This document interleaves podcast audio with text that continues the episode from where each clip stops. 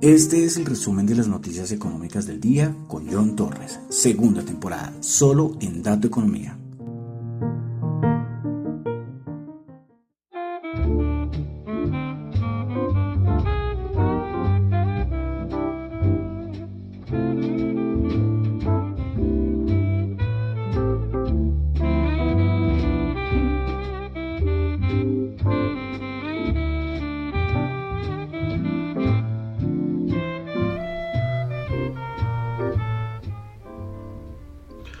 Muy buenas noches, son las 8:34 de la noche de hoy, miércoles 11 de mayo del año 2022. Mi nombre es John Torres y este es el resumen de las noticias económicas del día. Saludo como siempre a los que me escuchan en vivo, sea en la aplicación de Zeno Radio, ZENO Radio, la aplicación está para iOS y Android, como los que me escuchan también en la web. Recuerden que la web, ahí el link está en la cuenta de Twitter, en @datoeconomiaR. Saludos a los que escuchan, no me escuchan en vivo, pero sí me escuchan el podcast, de verdad muchas gracias. Los que me escuchan el podcast en Spotify, olviden calificarlo de 1 a 5 estrellas. En Apple Podcast también, no olviden calificarlo de 1 a 5 estrellas. Es muy importante, es muy importante la calificación, no solamente de mi trabajo, de mi podcast, del contenido, sino de los que les guste. Si a ustedes les gusta algún podcast o algún video, siempre hay la opción de calificar. Entonces, entre más califiquen, más visibilidad se le da al contenido o a esa persona que está haciendo el podcast o el video. Bueno, saludo también a los que me escuchan en Google Podcasts, ahí no se puede calificar, como siempre, de todas maneras les agradezco. Y en Tita TV, a ver si hoy sí ya funciona y hoy sí puedo subir el podcast allí a Tita TV. Bueno, entonces vamos a comenzar con el resumen de las noticias económicas. Recuerden que lo que yo comento acá no es para nada ninguna recomendación de inversión, son solamente análisis personales. Y entonces comenzamos con lo más importante del mundo económico del día de hoy. Comenzamos con China y tuvimos datos de inflación, entonces atentos. Dato de inflación en China, dato mensual 0.4%, se esperaba 0.2%, y el dato interanual se esperaba 1.8% y terminó en 2.1%. También tuvimos en China el índice de precios del productor, se esperaba 7.7%, resultó en 8% en el mes de abril.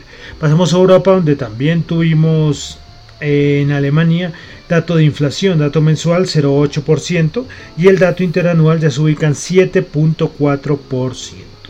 Y así de una vez entramos a Estados Unidos con el dato más esperado, yo creo que de la semana, que era el dato de inflación. Dato mensual 0.3%, esperaba 0.2%, anterior 1.2%, y el interanual se esperaba 8.1%, anterior 8.5% y quedó en la mitad el dato, 8.3%, o sea, peor a lo estimado, pero menor al dato anterior. Bueno, vamos a mirar aquí, saben que siempre me gusta mirar a nivel de componentes. En abril, de los sectores o componentes que más aumentaron en la inflación de Estados Unidos, tuvimos el de servicio, la parte relacionada con el gas, con un aumento del 3.1%, igual que servicio de transporte con 3.1%.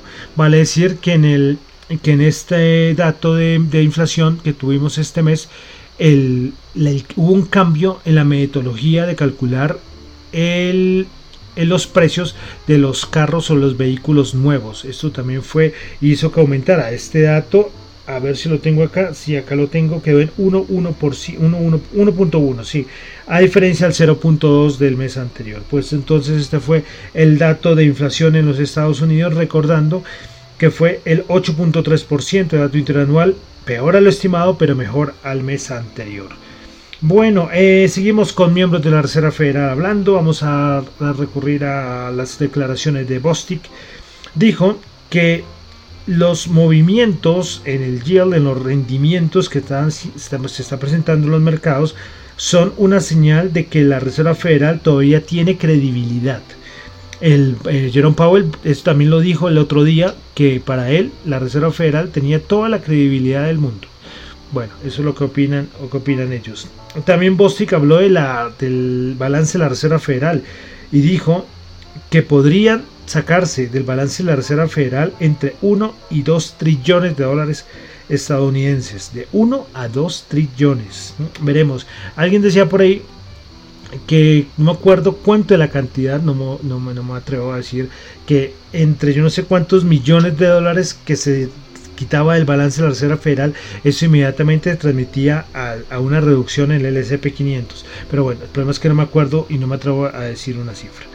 Bueno, pasamos ya directamente a la parte de mercados de una vez. Vamos a entrar a petróleo. Comenzamos con datos de inventario de petróleo de la EIA. Se esperaba una caída de 1.4 millones y resultó un aumento de 8.4 millones de barriles. Bueno, una cosita de este sector de la energía y del gas, y es que Josu y más, que es el consejero delegado de Repsol, ya conocerán Repsol, esta compañía importante española, dijo que está muy preocupado por lo que pueda recurrir en los próximos meses, especialmente el final del verano y hasta el invierno, desde el punto de vista energético. Y ha dicho que la preocupación es porque hay una gran dependencia de Europa respecto a Rusia. Josu dijo que no hay manera de sustituir el 40% del gas procedente de Rusia. Esto es una gran preocupación, no solamente en España, sino que en varios países de Europa. Esta dependencia, ¿no? Con lo que ha pasado, bueno, ya sabemos muy bien lo que ha pasado con Rusia y Ucrania. Bueno, entrega de estados financieros, vamos a resaltar Disney, que reportó hoy al cierre del mercado beneficio por acción de 1.08, se esperaba 1.17, ingresos 19.25, esperaba 20.11, suscriptores de Disney Plus se esperaban 134 millones, terminaron en 137 millones, ingresos por parques, productos y otros tipos de servicios se esperaba 6.12 billones, resultó en 6.7 billones. Sinceramente no sé cuánto estaba, cuál fue el movimiento del mercado con estos resultados. Esto en After Hours, si no vi cuánto hubo el cambio. Bueno, aquí en Colombia reportó Bancolombia el día de hoy. Al cierre del primer trimestre del 2022, Bancolombia alcanzó una utilidad de 1,7 billones, apoyado principalmente en el aumento de la base de clientes, que ya en Colombia completa 25 millones de clientes, y también pues esta utilidad también se debe a la disminución de provisiones y al buen comportamiento de pago pues de los clientes que tienen productos de pago con Bancolombia. La cartera creció 12.9% para este periodo, es decir, para este primer trimestre de 2022. 85% de las transacciones de Bancolombia se hicieron a través de canales digitales. Bueno, entonces, lógicamente esto es un pedacito. Los que quieran ver más todos los estados financieros, pueden ustedes consultarlo, ya están en todo lado los estados financieros completos de Bancolombia, pero resultados muy positivos. Bueno, cositas de chismes de empresas. Comenzamos con Nintendo, que anunció, parece que va a tener un split de sus acciones, la compañía japonesa de videojuegos. Otra cosa, y no tan buena, y es que es una cosa más local, que es lo de Justo y Bueno, que era supermercados de productos de bajo precio, y es que ellos habían dicho, bueno, tienen problemas económicos y con lo de la pandemia se agravaron, y pues bueno, ellos esperaban obtener recursos de una firma china que se llama JF Capital, y con esto iban a pagar deudas, y bueno, el problema fue que no se recibieron los recursos, y entonces Justo y Bueno dijo, bueno, que se va a declarar en insolvencia, que les es imposible continuar la operación. Entonces creo que ya las tiendas están totalmente cerradas. Bueno, pues mal por esto, por Justo y Bueno. Bueno, otra cosita aquí en Colombia fue lo del Grupo Aval, que sacó un comunicado hace como una hora, 2 horas, pues informa que basados en los términos del artículo 404 del Código de Comercio, la Junta Directiva ha otorgado autorización para que compañías controladas por el presidente de la Junta Directiva, el doctor Luis Carlos Sarmiento Angulo, adquieran acciones ordinarias y acciones con dividendo preferencial y sin derecho a voto del Grupo Aval. en una o varias transacciones por un término de hasta 2 años y hasta por el 3% de su capital accionario. Entonces, comunicado importante del Grupo Aval respecto a que el señor, al doctor Luis Carlos Sarmiento Angulo, va a adquirir acciones ordinarias y acciones con dividendo preferencial. Bueno, y ya con esto vamos a pasar a los índices de Estados Unidos. Bueno, otra vez lo mismo de los últimos días. Se parece que va a haber un rebote y bueno, te están vendiendo todos los rebotes en Estados Unidos y todos los días, bueno, no todos los días, los últimos días terminando en rojo. El Dow Jones creo que ya completó 5 días consecutivos cerrando en rojo. 5 días. Tremendo. Se sigue en estas, cuando hay correcciones se sigue bajando un poquito más, se va acercando. En los futuros alcanzó a llegar a los 3.940 si no estoy mal, pero la situación sigue igual. Eso sí, todo el mundo ya esperando un rebote, porque es que esto no para de caer, y a poquito sigue cayendo los índices en Estados Unidos. Eso sí, vale decir que todavía anuncios de crash. Bueno, el problema es que estamos acostumbrados, o en mi parte no es que esté acostumbrado, sino que es que el último crash, que fue el del COVID, fue muy rápido. Entonces, claro, ¿se acuerdan eso? Que eso, mejor dicho, uno no podía dormir porque cada rato, pues, al día siguiente un 9% bajando todo, ¿sí? Y entonces, claro, como se bajó tan rápido, la recuperación también fue muy rápida de este crash del COVID, mientras que esta va más lenta, va mucho más lenta. ¿Eso qué quiere decir? Que si se sigue bajando y se llega a niveles mucho más bajos, la recuperación va a ser lenta. Entonces, hay poco que agregar ahí con los índices. Ya pues los datos de inflación ya los tenemos.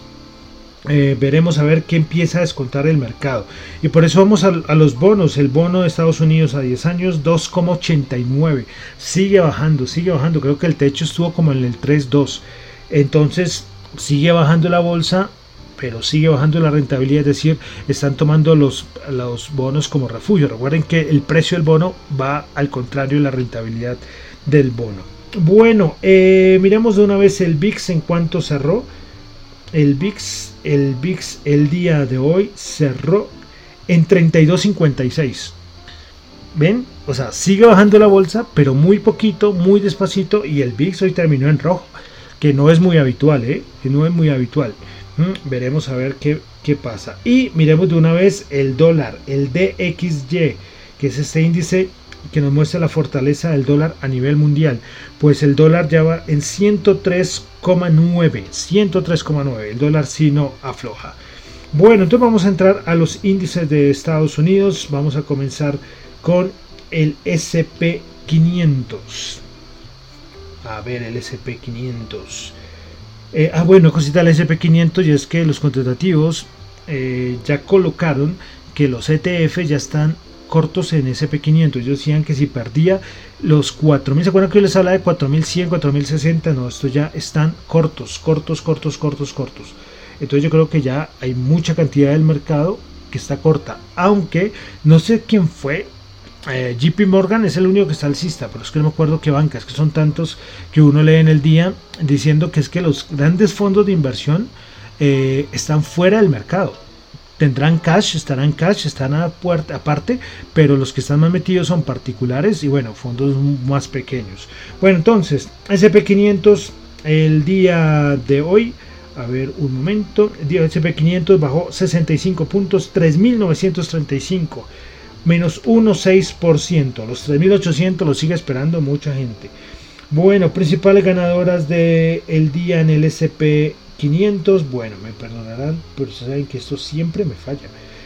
Puedo hacer las pruebas 1000 veces antes de empezar el programa, pero siempre va a fallar. Bueno, entonces S&P 500, principales ganadoras: Electronic Arts subiendo el 7,9%, Duke subiendo el 7,8% y Baker Hughes subiendo el 5,4%. Principales perdedoras: Dish Network bajando el 19,7%, Signature Bank bajando el 10,7% y Enphase bajando el 9,3%. Vamos ahora con el Dow Jones. El Dow Jones el día de hoy.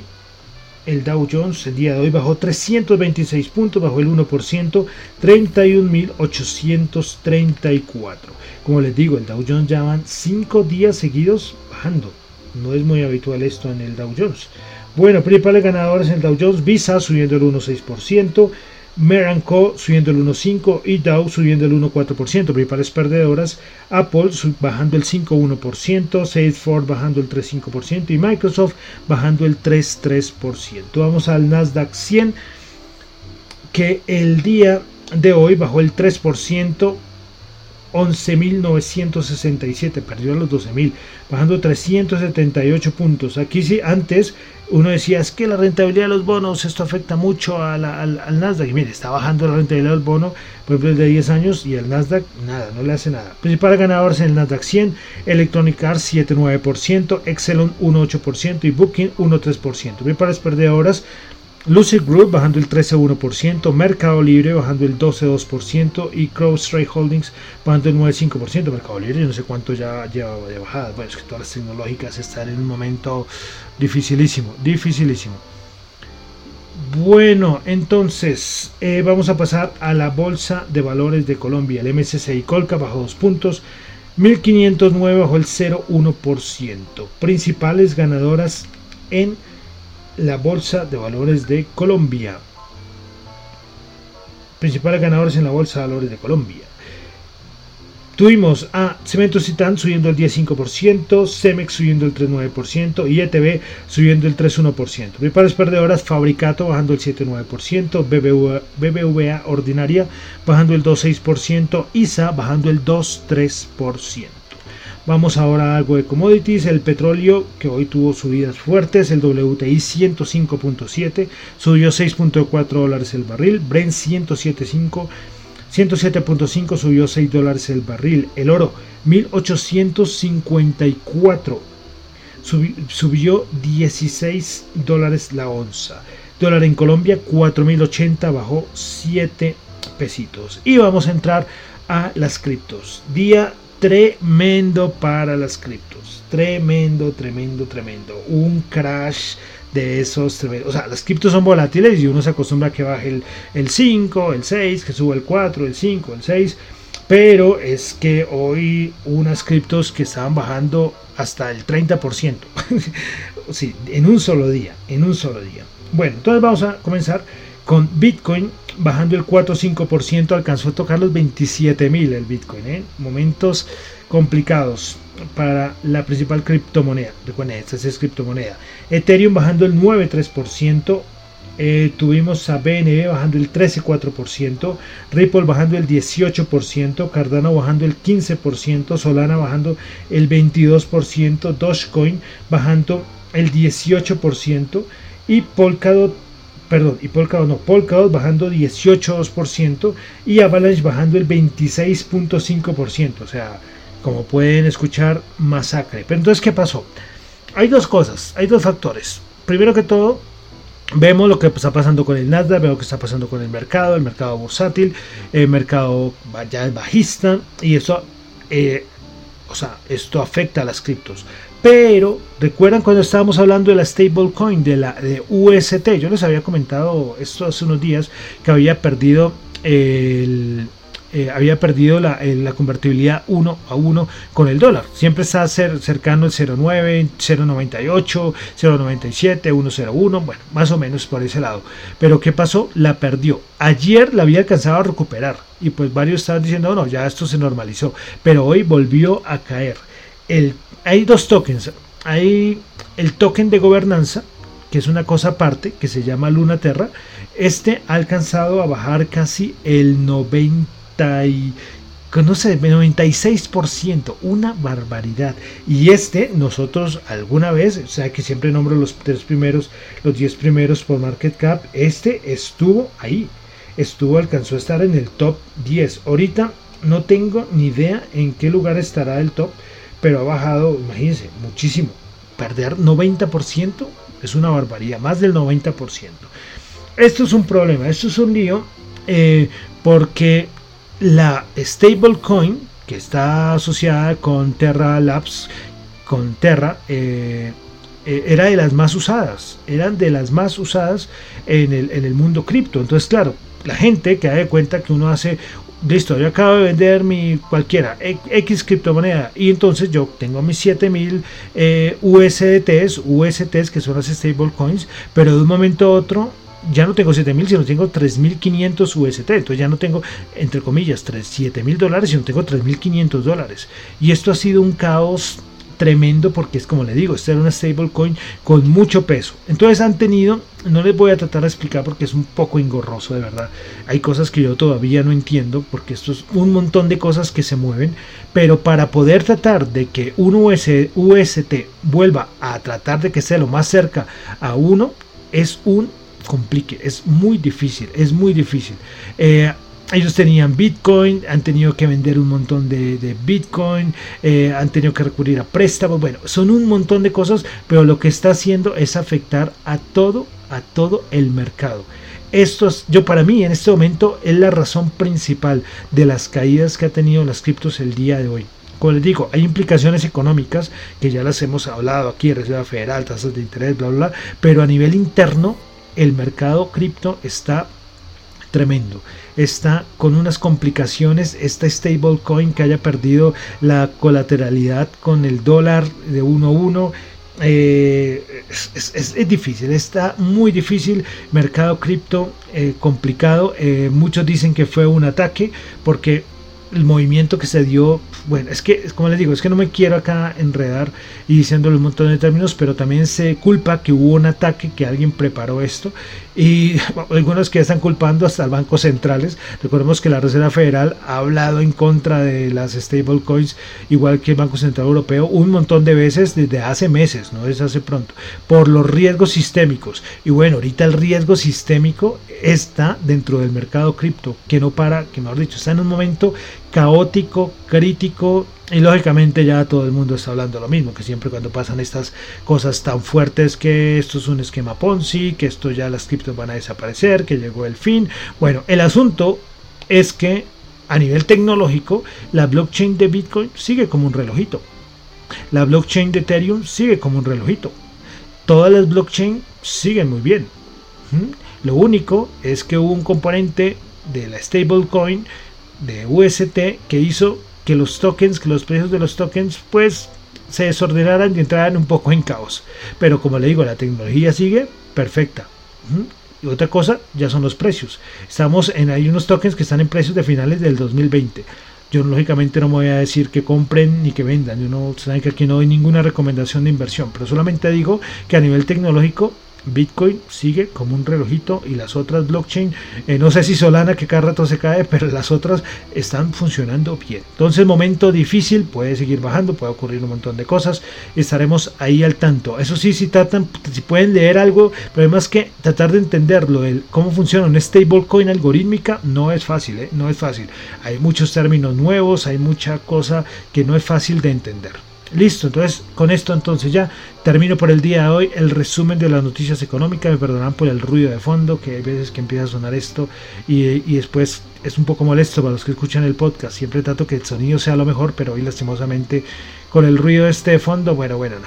Listo, entonces termino por el día de hoy anunciando de nuevo que yo no doy ninguna recomendación de inversión, solamente análisis personales, puntos de vista personales. Hagan ustedes mismos sus propias investigaciones, eso es lo más importante.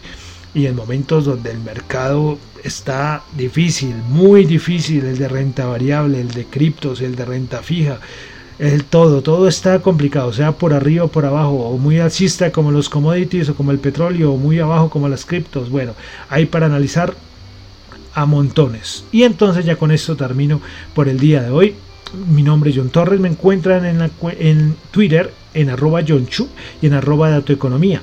Para asuntos de la emisora en Radio Dato Economía R, la cuenta de Twitter, y en radiodatoeconomia@gmail.com. Bueno, y recuerden que estamos en nuestro recorrido musical, nuestro recorrido musical de 1922 a 2022, 100 temitas que estamos haciendo, un recorrido histórico,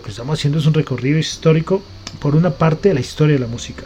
Bueno, y hoy una canción muy famosa. Esta está también está en el puesto 360 de las mejores canciones de la Rolling Stones. Esta canción tiene un récord, es que creo que la canción que más versiones le han sacado, tiene hasta 500 versiones. Fue hecha o compuesta en 1955 para la película Unchained. Y vamos a escuchar una de las versiones, yo creo que la versión más conocida, que los que vieron la película Ghost, yo creo que sabrán qué canción es. Pues vamos a escuchar la versión de... La canción fue compuesta en 1955, pero vamos a escuchar una versión del año 1965 de la agrupación The Righteous Brothers con la canción Unchained Melody. Muchísimas gracias.